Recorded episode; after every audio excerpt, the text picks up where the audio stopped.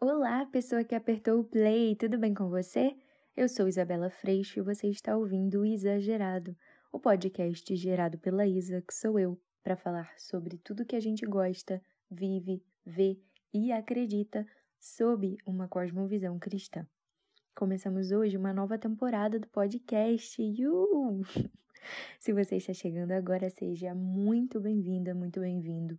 Se você está comigo desde o ano passado, muito obrigada pela companhia. De um jeito ou de outro, eu espero que a gente caminhe junto por um longo tempo. E já que esse é o episódio 1 da temporada 2, eu vou aproveitar para me reapresentar. Porque se você não sabe, eu sou escritora, compositora, cantora peregrina do lar dos livros do Elias Emanuel, que é o meu marido, e é claro, de Jesus. Minha missão é contar e cantar histórias sobre a vida e seu autor. Eu estreiei minha carreira como escritora em 2017 com o livro Oito Meses e uma Eternidade. Tem a continuação dele, que é o Depois do Fim, e o terceiro, que se chama Antes do Sim, mas eles estão todos indisponíveis para leitura no momento, porque eu estou trabalhando na reedição. Só que desde 2013 eu já estava aí no meio desse cenário de ficção cristã, porque eu estava compondo canções inspiradas em histórias de ficção. E você pode ouvir essas canções lá no meu canal do YouTube, é só pesquisar pelo meu nome. E aí, recentemente, eu resolvi fazer o caminho inverso, que é escrever contos inspirados em canções de outras pessoas. É a série Contando Cantos, que está sendo publicada pouco a pouco no Wattpad. Se você não sabe o que é isso, vai lá no meu Instagram que tem um post explicando tudo sobre essa plataforma gratuita de leitura. O arroba é Isabela Freixo, Isabela com S, um L só, Freixo com X, tudo junto.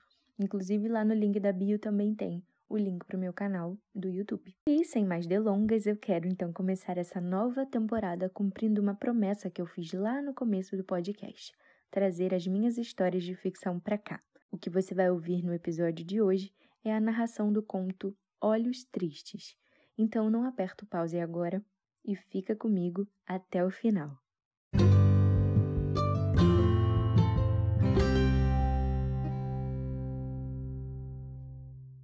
Olhos Tristes, conto de Isabela Freixo, inspirado em 17 de janeiro, uma canção de Ois Arraes.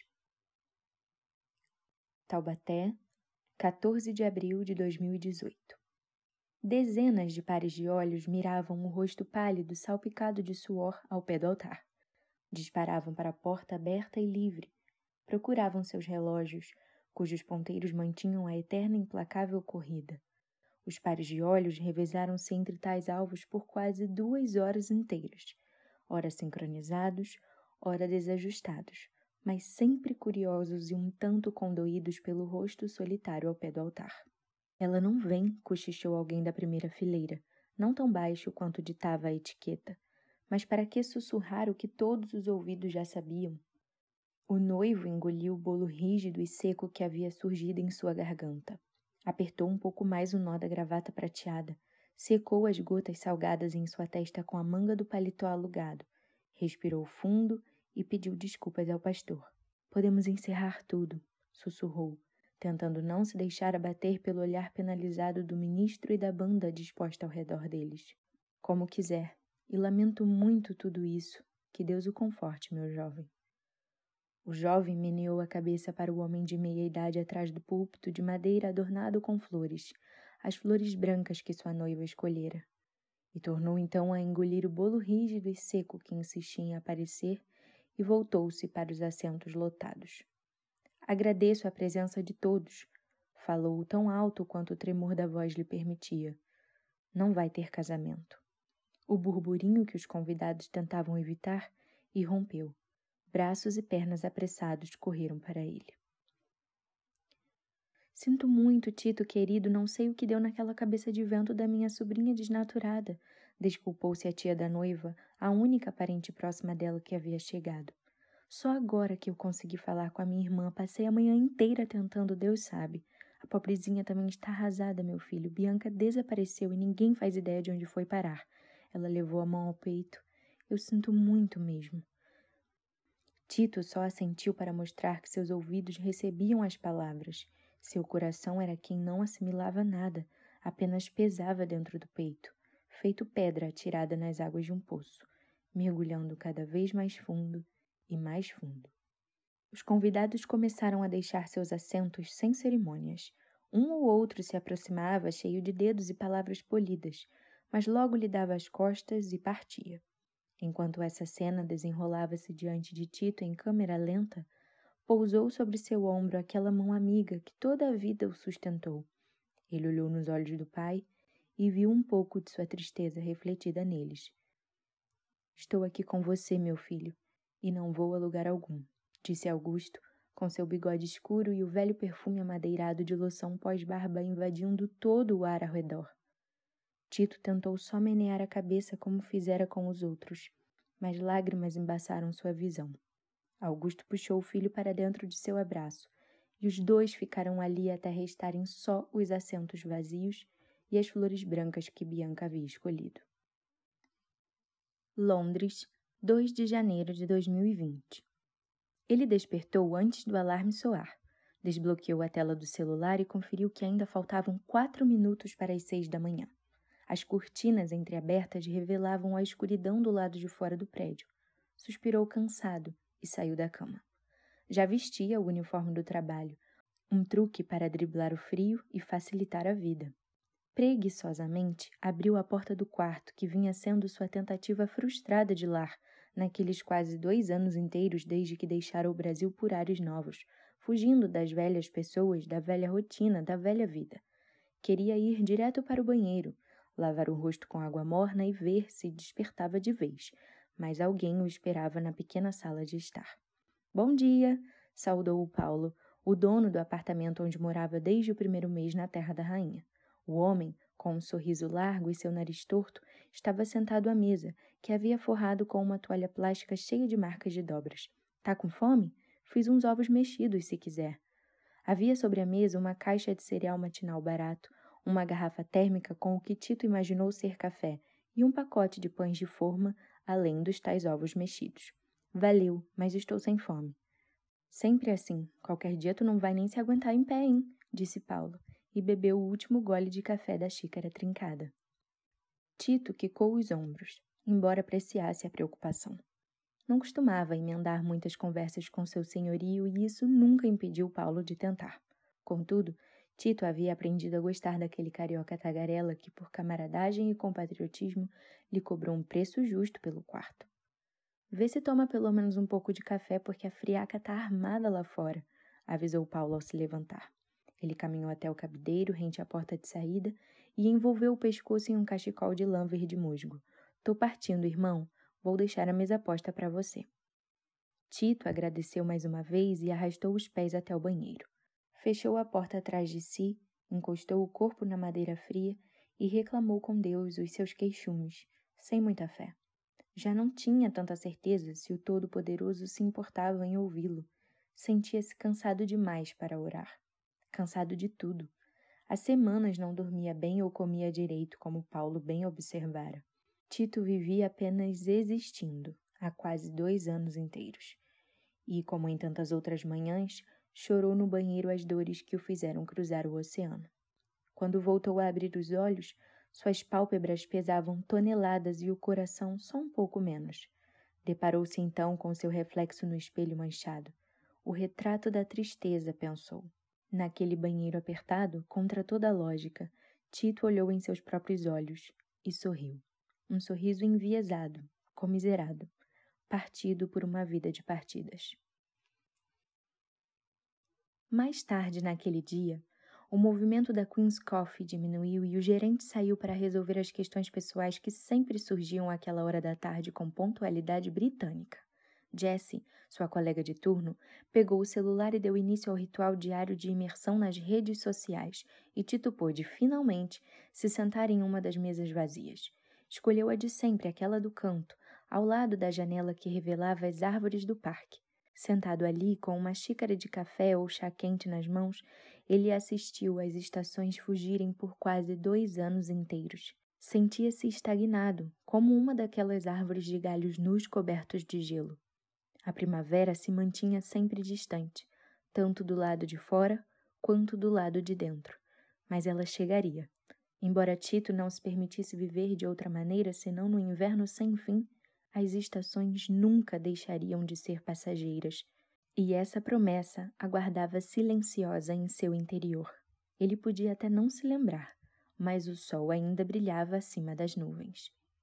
No fim do expediente daquele fatídico segundo dia do ano de 2020, o jovem imigrante embarcou no ônibus costumeiro. O veículo imponente e vermelho já havia sido uma espécie de sonho realizado. Na primeira viagem recém-chegado, Tito tratou de sentar-se no segundo andar, no banco mais à frente, colado ao vidro para ter vista panorâmica. Foi pelo caminho espreitando as ruas de Londres e projetando toda uma nova vida para si.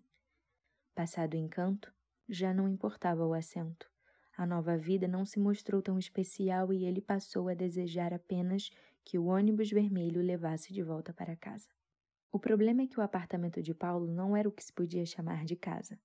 Sim, dava para viver e pagar. Contudo, mesmo após meses dividindo o espaço, Tito ainda não se sentia à vontade usando os cômodos compartilhados.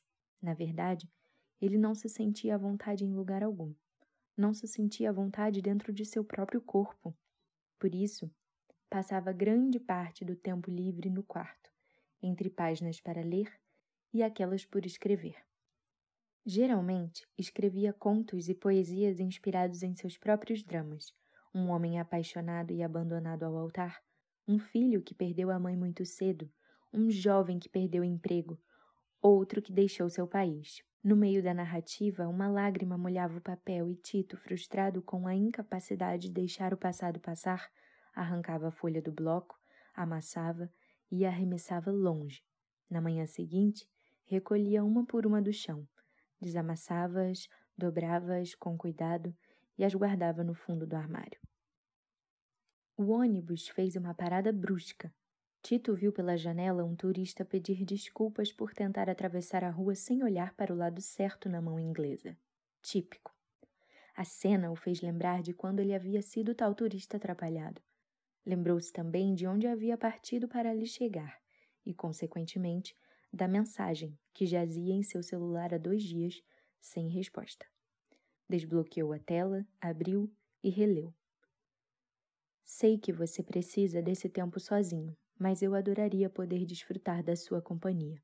Leve o tempo que desejar, mas volte. Nossa velha casa e esse seu velho pai ainda esperam por você. Feliz Ano Novo, meu filho. Mensagens como essa chegavam diariamente desde o dia em que Tito partiu sem olhar para trás. Dois terços das mensagens enviadas do Brasil ficavam sempre sem respostas de Londres, porém o pai não esmorecia. Sabia que o filho precisava encontrar a si mesmo, Sabia que apenas a companhia do Criador era imprescindível nessa busca, e Tito estava em sua santa companhia. Esse consolo bastava para o coração do velho pai. Encarando a mensagem na tela do celular, Tito se permitiu pensar no pai por um tempo mais longo. Revisitou as coisas que faziam juntos na casa da família em Taubaté. Lembrou-se de quando seu pai lhe ensinou a soltar pipa e do cheiro de bolo de milho da mãe que o pai tentou fazer diversas vezes, mas nunca ficou igual. Lembrou da sensação dos dedos do pai, roçando sua orelha enquanto cortava seus cabelos, e do dia em que Augusto o ensinou a fazer a barba. Sentiu saudades daquele perfume amadeirado tão característico dele. Sentiu saudades do bolo de milho solado. Sentiu saudades da casa em Taubaté e do velho pai. Tito percebeu que a saudade era maior que a vergonha do abandono ao pé do altar. Da estrada, com os olhos fixos naquela mensagem singela, quis retornar para onde partiu. O ônibus percorreu mais quatro paradas enquanto Tito zapeava por buscadores na internet. Ao encontrar o que precisava, digitou enfim uma resposta. Comprei a passagem, pai. Estou voltando. Pela janela do ônibus vermelho, ele observou a Londres nevada com o peito aquecendo sob seu casaco surrado.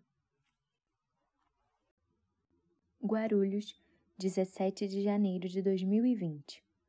Deixando a área de desembarque internacional do aeroporto, Tito avistou sua saudade à distância. A alegria e a esperança se materializavam diante dos olhos do filho, que correu e abraçou o velho pai. O bigode escuro e o perfume amadeirado da loção pós-barba avisaram a Tito que ele estava em casa. Pai e filho dirigiram os quilômetros até Taubaté ao som de os paralamas do sucesso, comendo balas sete belos sem parar. Jantaram lasanha, o prato favorito dos dois. O verdadeiro alimento de Tito, porém, foram as palavras usadas por Augusto para relatar tudo o que ele havia perdido nos últimos quase dois anos. Migalhas da vida do pai, que acabaram por significar muito, significar tudo para o filho. A casa ao lado tinha finalmente sido alugada. O restaurante favorito mudara de dono, mas a comida permanecia boa. A tia Laura adotara mais um cachorro. E o pastor Francisco havia começado uma série de sermões sobre perdão. Era a deixa que Tito precisava. Me perdoe, pai. Eu não tinha o direito de deixá-lo de fora da minha vida enquanto tentava. tentava. se redescobrir?